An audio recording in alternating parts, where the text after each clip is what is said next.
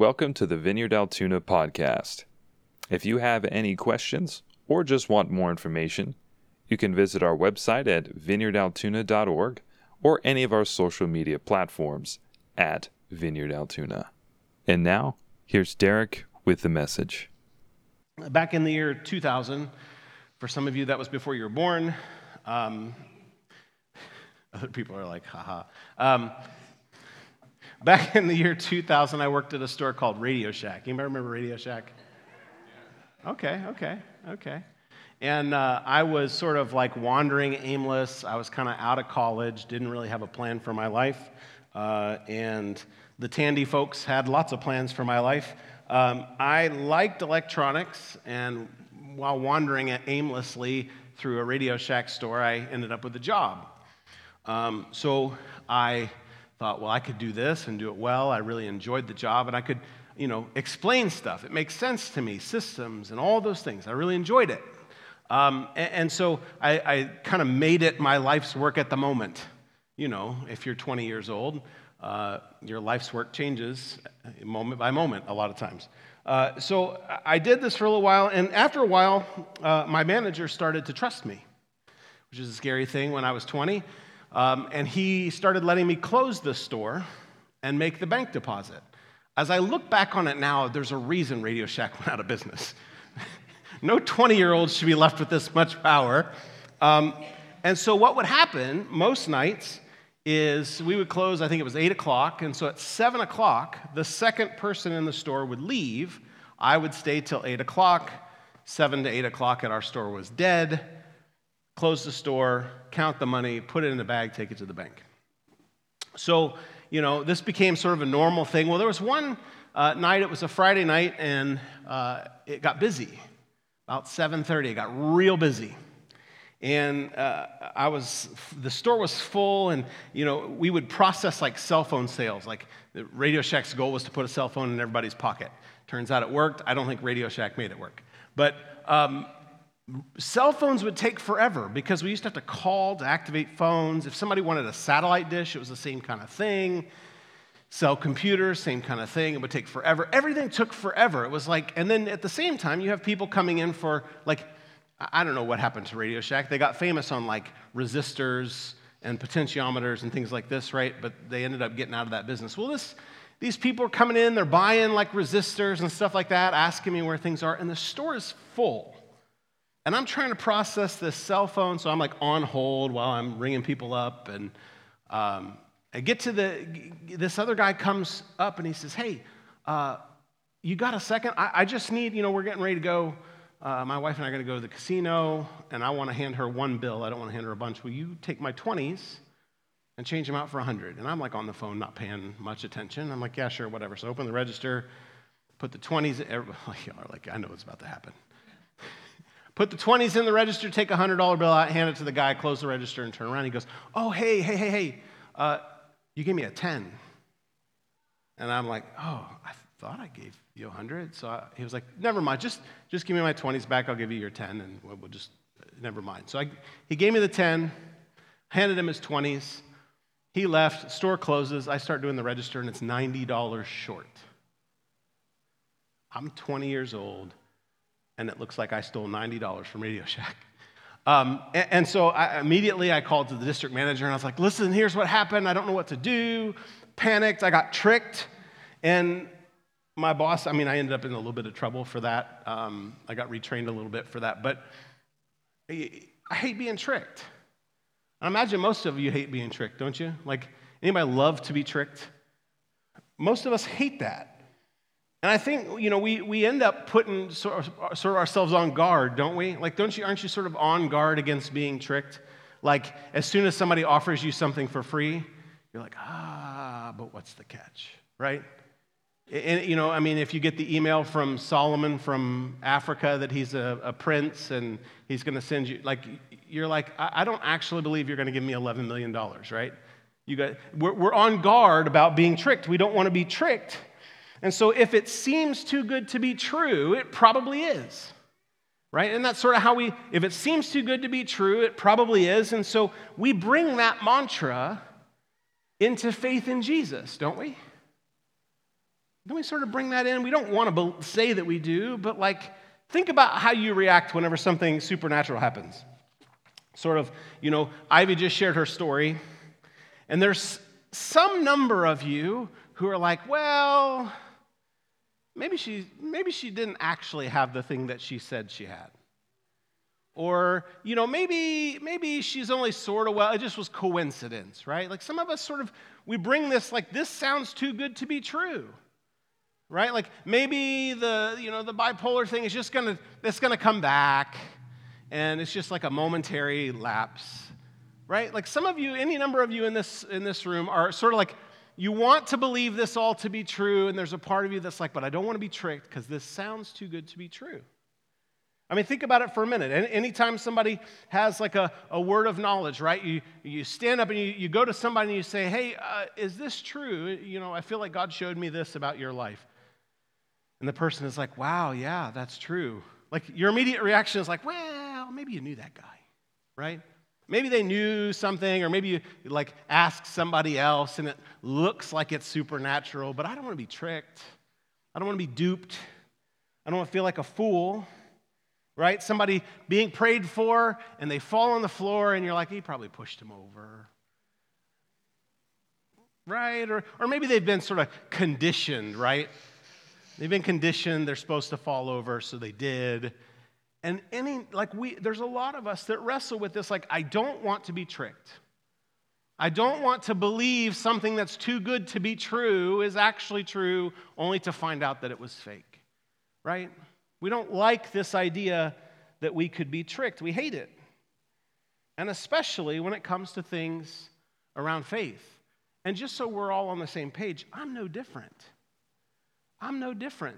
I find myself doing the same mental gymnastics like, okay, let's sort of like weigh the, the odds that this actually happened. Or was this really, like, I, I don't want to be tricked either. None of us want to be tricked.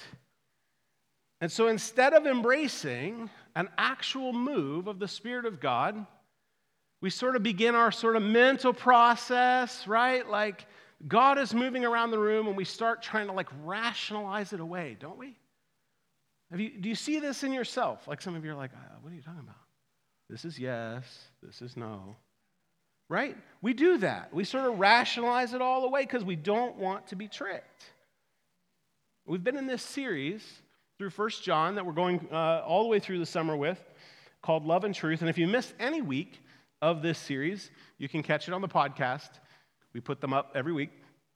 But in case you've missed it and you don't have time right now to check out the podcast, let me give you a quick summary of where we've been. This is the summary statement, and I've added, those of you who were here last week, I had it on the screen. I didn't feel like making Danny type it again. But here's the summary statement of where we've been. To know God is to be committed to loving Christian fellowship that is centered on Jesus because we all sin and need Jesus as our atoning sacrifice. And the line that I'm adding from last week is do not trade this for temporary things. That's where we've been. And last week we said, do not trade this for temporary things. What I said last week is that relationship with God through Jesus has significant benefits. But often we're tricked into trading these significant benefits for temporary things that fade away, as John says, they pass away. And the reason that we do this is not because we just want to trade eternal things for temporary things, but often we trade these things because we don't even know that we have them. I said last week that our problem most of the time is not sinfulness, it's forgetfulness, that we forget what we have. So, our first step toward protecting ourselves from being deceived is just being aware of what's ours in Christ. But when we're face to face with a choice, and it's hard to tell what the right thing is. When we're face to face with this idea that maybe we could be tricked, and uh, what do we do to discern what is from God and what's not? And that's what I want to talk about today. How do we know what's true and what's counterfeit? It's the next thing that John talks about. I'm calling this message Discerning the Truth. Let's pray, and then we're going to look at 1 John again. So, Lord, I do just welcome you into this space. And Lord, you've already been present and active. And Lord, we celebrate what you're doing here. We celebrate that you're active in our midst, Lord, that you care about wholeness and healing and reconciliation even more than we do. God, would you pour out your spirit in this place? Would you fill us again? Would you fill me again, Lord? Would you enable me to speak the words that you desire to be spoken? Would you put power on this message, I pray, in Jesus' name? Amen. Amen. First John chapter 2, beginning in verse 18. 1 John 2, beginning in verse 18. Here's what we read Dear children, this is the last hour. And as you have heard that the Antichrist is coming, even now many Antichrists have come. This is how we know it is the last hour. They went out from us, but they did not really belong to us. For if they had belonged to us, they would have remained with us, but their going showed that none of them belonged to us. But you have an anointing from the Holy One, and all of you know the truth. I do not write to you because you do not know the truth, but because you do know it, and because no lie comes from the truth. Who is the liar? It is whoever denies that Jesus is the Christ. Such a person is the Antichrist denying the Father and the Son. Whoever, uh, no one who denies the Son has the Father. Whoever acknowledges the Son has the Father also. As for you, see that what you have heard from the beginning remains in you. If it does, you also will remain in the Son and in the Father. And this is what he promised us eternal life. I am writing these things to you about those who are trying to lead you astray. As for you, the anointing you received from him remains in you, and you do not need anyone to teach you. But his, as his anointing teaches you about all things, and as that anointing is real, not counterfeit, just as it has taught you, remain in him. I don't know if you kind of like, there's the, the, these sort of trigger words I think that people see in this passage, and maybe you picked up on them.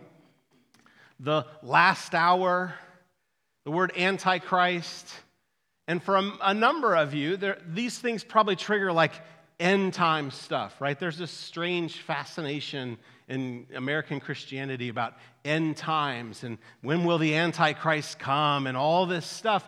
And John, here in this passage, he uses this term Antichrist and he says this last hour. And what John is saying is, is not that sometime in the future is the, the end times. What he's saying is the end times began when Jesus left, and the end times will end when Jesus comes back. So we don't have to be in this sort of fortune telling, trying to figure out and count the blood moons and you know how many evil people have come around. That's all nonsense. That's all nonsense. And I apologize if that like gets right to like, oh, that's what that's that's what I do. It's, it's crazy. It's, it's, it's just fascinating, right? We, we enjoy it. It's fun. You can write a, a novel series about it, but it's not biblical. John, right here, is no more than 60 years after Jesus and is saying, We are in the end times now. We are in the end times now. And yes, we've been waiting for an antichrist to come, but what he says is these guys, these false teachers, they are antichrists. So it's not some, you know, where we're waiting for Russia to move here and then this happens and the other thing, right? It's none of that. The end times is every time since Jesus left until Jesus comes back. And the antichrists are literally anti Christ, they are against or opposed to Christ. That's the essence of what he's saying. And you have to understand that. And the reason I say that now is because if we don't understand that, we're going to miss what John's about to say. Okay? I make that clear? Good? Did I offend half of you? I'll try harder. Okay. and so, right here, John is reminding the church of what it is that they have in Christ. He says, Don't get tricked by these false teachers who say they have a special anointing. We've been talking about this that these, these false teachers left saying, We have a special anointing that we don't actually have to worship Jesus. We actually have a relationship with God outside of Jesus, and you guys don't have to have one with Jesus either. But he says, Don't get tricked by these false teachers. Verse 20, he says this But you have an anointing from the Holy One, and all of you know the truth. You have an anointing. We said last week we don't want to forget the things that we have in Christ, right? The way that this goes sideways is that we forget the things that we have. And what he's saying here is you have an anointing. You have the Holy Spirit. There's no secret anointing that you don't have. If you have surrendered your life to Jesus, the Spirit of God dwells in you. There's not something else you need. You have it. The anointing that John is talking about is the Holy Spirit of God that marked you whenever you came, gave your life to Jesus. That's what John is talking about. The false teachers who left the church, they claimed this special anointing that gave them secret knowledge. And I've told you several times in this uh, series that they were propagating this sort of early form of Gnosticism, which is that we have secret knowledge that gives us some sort of elevated standing. And if you don't have the secret knowledge, you're a lesser person. And so, what they they denied Jesus was fully God and fully man because anybody who was truly spiritual wouldn't suffer. This is the, the, the, reason for their denial is that they reject this idea of suffering, and yet Jesus suffered. And so the teaching they promoted was a denial that Jesus is the Christ, the Jewish Messiah, the long awaited King, God in the flesh. They were operating in a spirit that was not the Holy Spirit. And John says they're trying to trick you. And as we've established, none of us like to be tricked. But John says that the inheritance that those in the church have is an anointing of the Holy Spirit that will protect them from deception. If we don't want to be tricked, we need only remember that we've been given the Holy Spirit who protects us from deception. One of the reasons we find ourselves so deceived so often is because we're so unfamiliar with what the presence of the Spirit does and is like. Is that we sort of think the Spirit is like, you know, it's the Father, Son, and the, the other guy, right? It's the, the, the one that we don't really know what he does, and he's kind of like mystical, and we're not really sure. We know we got him, we don't really know what the point is. There's some crazy charismatics who say that that guy does things in the church and in the world, but we're not really sure what to do with that. The reason that we get deceived by so many weird spiritual things in our culture is because we're so unfamiliar with the intimacy of the Holy Spirit. We're so unfamiliar with what it's like. And so the way we protect ourselves, right? See if you see yourself in this. The way we protect ourselves from being deceived is we just decide all the signs and wonders stuff is crazy, right? It's the way we protect ourselves. So we, we build this faith that says we have the Holy Spirit, but if anybody does anything with the Holy Spirit, then that's got to be out of bounds. That's wrong. And we just sort of label it all as kind of wacko, right? Anybody feel that way? Nobody. Okay. Trying to offend all of you at some point. so we decide that signs and wonders are out of bounds. This is what a lot of Christian uh, perspective uh, does. It says there should be no experiential component to our faith, and we build a faith that has no experience in it. The best thing that can happen in that way, the best thing that can happen, the highest hope, if that's what you do, is that you can have a faith that doesn't have the intimacy with Jesus to actually trust Jesus. That you can build a faith that you can control and that never surprises you, but when it comes down to it, you don't have enough intimacy with the Lord to actually do the things that He calls you to do because you don't trust Him. That's the best. This is a high water mark. That's the best thing you can hope for, is that you wouldn't have the faith. So people look at us like we're crazy. I mean, I feel like this is what a lot of times happens when we sold our house to move here to plant a church. Lady across the street, devout Catholic, she came, she was like, Why would you even do that? And I said, The Lord told me to. I can't say, if I say no to this, if he doesn't have the right to tell me what to do when it's uncomfortable, I might as well quit pretending like I'm following him. We've had people, even since I quit my job at Sheetz to work here, who are like, Why would you do that? That just seems crazy. It's like, Well, the Lord told us to. Yes, it's a huge pay cut, but we're doing what the Lord told us to do. And people look at us like we're crazy. But here's the thing I've developed enough intimacy with the Lord to know that I can trust Him. If we don't develop a, a, a, relationship and a life with Jesus that's built on that intimacy, that the Lord moves and He does things, at the very least, that He comes and He holds us, we won't be able to trust Him when He asks us to do other things. And we always will live this sort of surface faith. It's all head knowledge and there's no experience. That's the best. How do you feel about that? That's the best you could hope for. Here's the worst that you could hope for. We create a faith that has no experiential component, and then somebody comes along and says, Check out all this wild experience. And we get duped into nonsense and into cults and into all kinds of things that are not based on Jesus because we don't know what the real thing is like.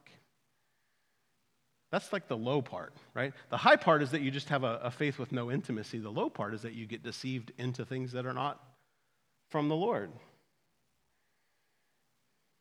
The, some of you will know this when, the, when uh, federal agents get trained to spot counterfeit money. You guys know this story? When federal a- agents get trained to spot counterfeit money, they don't really spend any time teaching federal agents how to spot counterfeit. They don't train on counterfeit bills. They don't train on any of that. Do you know what they do? They teach them to handle the real thing, to love the real thing, to know the feel of the real thing, and the smell of the, and the weight of the real thing. So that after I got so familiar with the real thing, anything that's not authentic sticks out like a sore thumb. The same thing is true for us. If we don't have gobs and gobs of experience with the Holy Spirit, the real Holy Spirit, We'll be tricked by all kinds of things. But when we have more and more and more experience with the presence of God, the counterfeit sticks out a lot. You're like, wait a minute, I, I'm really familiar with the intimacy that I have with the Lord. And this doesn't feel like that. This feels unkind, and the Lord is always kind to me. This feels unkind. Even when the Lord corrects me, He's kind to me. Do you know this? Do you know this experience of the presence of God? That when the Lord comes, He's kind to you. And yet I go in some places and it's like you, you, find these experiences that people call spiritual, and it's unkind. And I'm like, wait a minute. This doesn't feel like the Lord. This doesn't sound like the Lord. I feel like you're belittling me, and the Lord never belittles me. The way that we get the way that we protect against being deceived is we have lots and lots of experience of the real thing. Do you have that? Like when you think about your relationship with God, do you have lots and lots of experience of intimacy with the Lord? Like daily? Or is it like, you know, I come on Sundays and, you know, I have, it's a, it's a good time and worship and maybe I clap a little bit, I sway and that's my experience? Or is it like a daily experience? My life is built around this idea that I need the Lord to come in a tangible way. I need the Lord to come in a tangible way. So I can't tell you how many situations I find myself in, and I'm like, Holy Spirit, I need you to come. I need you to come. Would you come in this space? I can't tell you how many times I've prayed that already today. That's a constant prayer in my life. And guess what? In Luke chapter 11, Jesus says this about the Holy Spirit. He says, If you then, though you are evil, know how to give good gifts to your children, how much more will your Father in heaven give the Holy Spirit to those who ask him? Do you know that the Lord has never let me down when I asked him for more of his presence? Never. Never. In the most messed up spaces I've ever been in, when I ask for more of God's presence, He always gives it. Do you know that you can ask for more of God's presence? Like always. Like in your devotional time, right? You've been trained to read the Bible, and right, I have my, my reading plan, and I make sure I read all the verses, and it's this rote experience, and maybe I write down a couple of things. But do you know that the Holy Spirit can meet you as you read? Like you can say, Holy Spirit, would you come and would you illuminate this reading of your word? And do you know He will? Do you have that kind of intimacy with the Lord?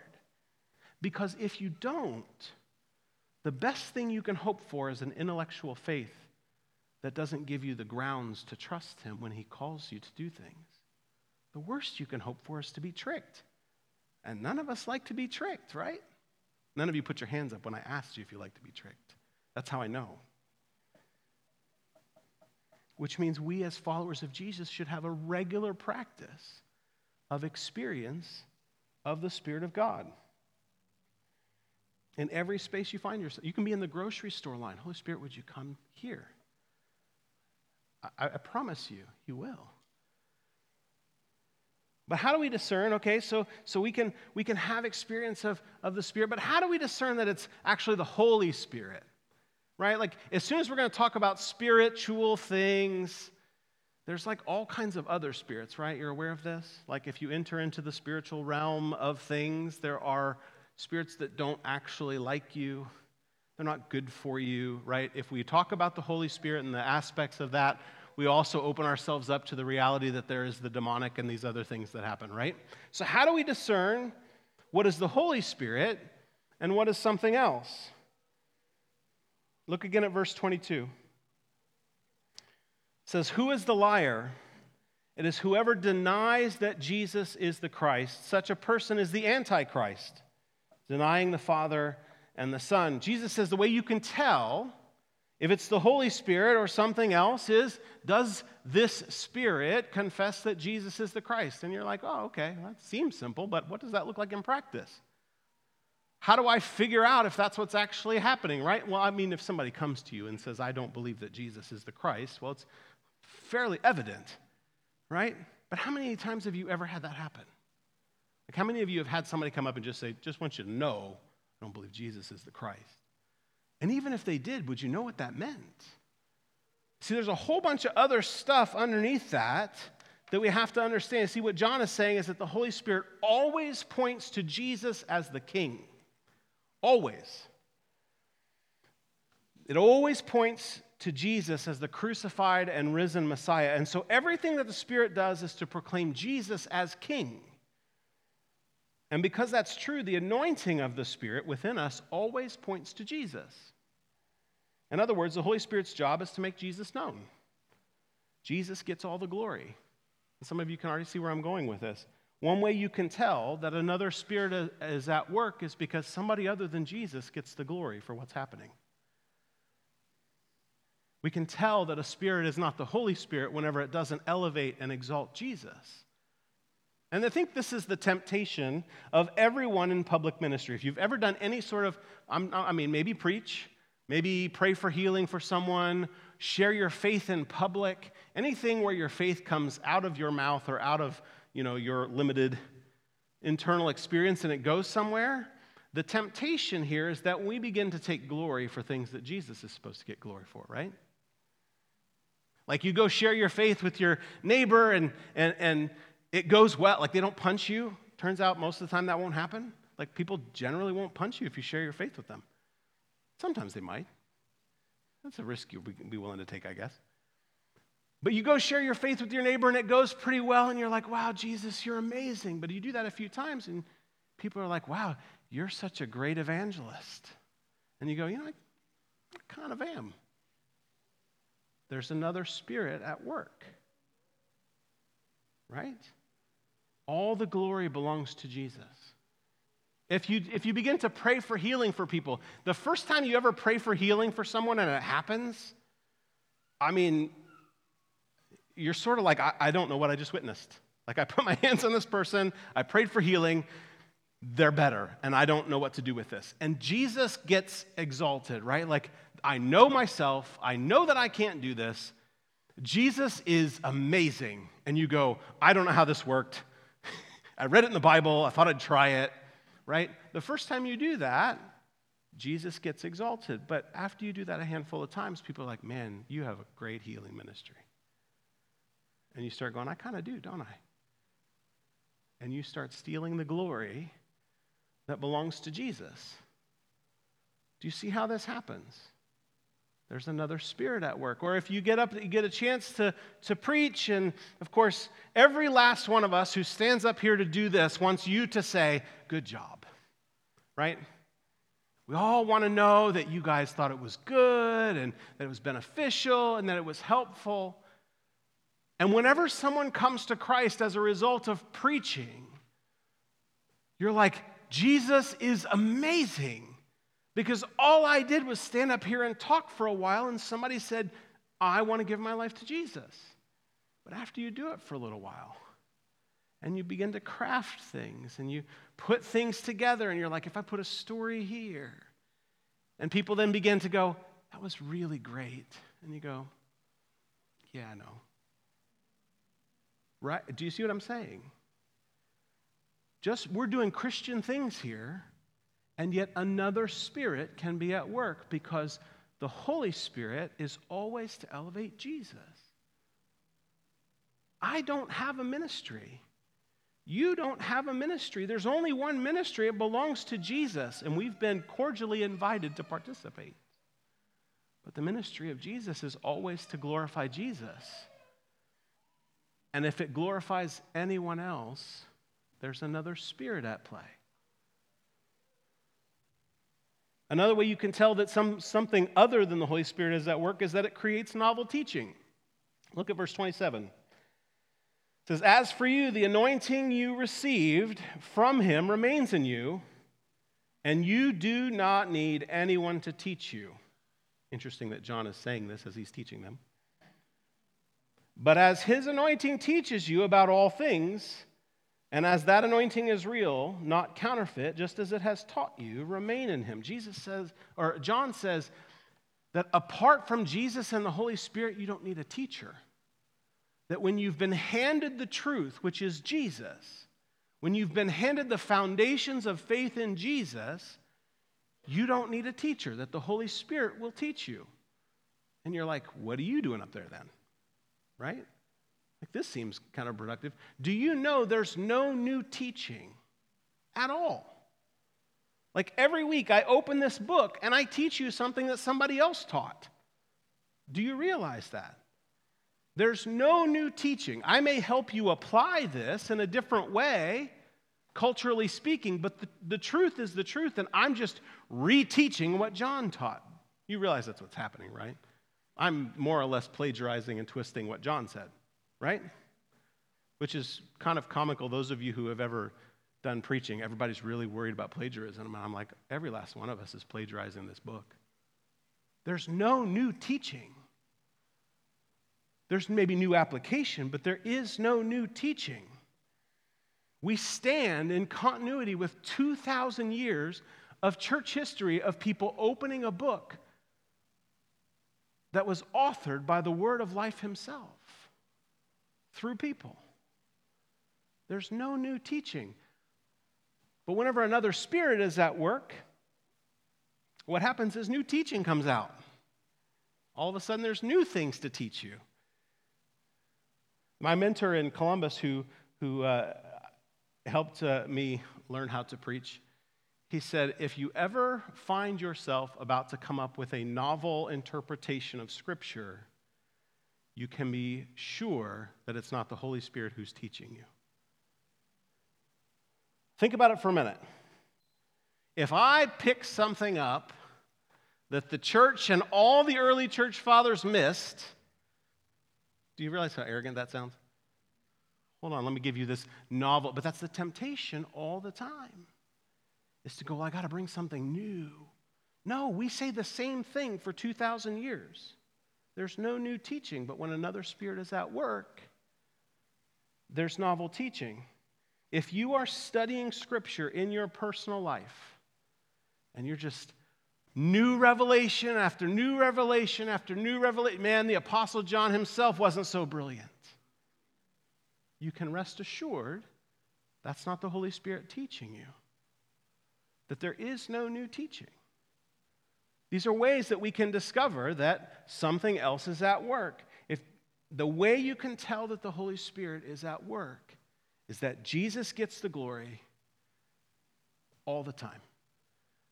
that the, the spirit that we have points to Jesus. And if it doesn't, there's something else at play, there's something else at work. I mean, the fact of the matter is, when we pray for healing for people, we're just pointing back to the healing ministry of Jesus. That's all we're doing. If we're taking credit for it, something is amiss. The way you cannot be tricked is that you recognize the authentic experience of the Holy Spirit. And you recognize that the Holy Spirit always points to Jesus. Always. It always elevates Jesus. The Holy Spirit always teaches about Jesus. Jesus is always the one who gets the glory. We don't want to be tricked, do we? Thank you again for choosing the Vineyard Altoona podcast. We're so excited to see how God will release his kingdom in and through you today for the glory of Jesus Christ.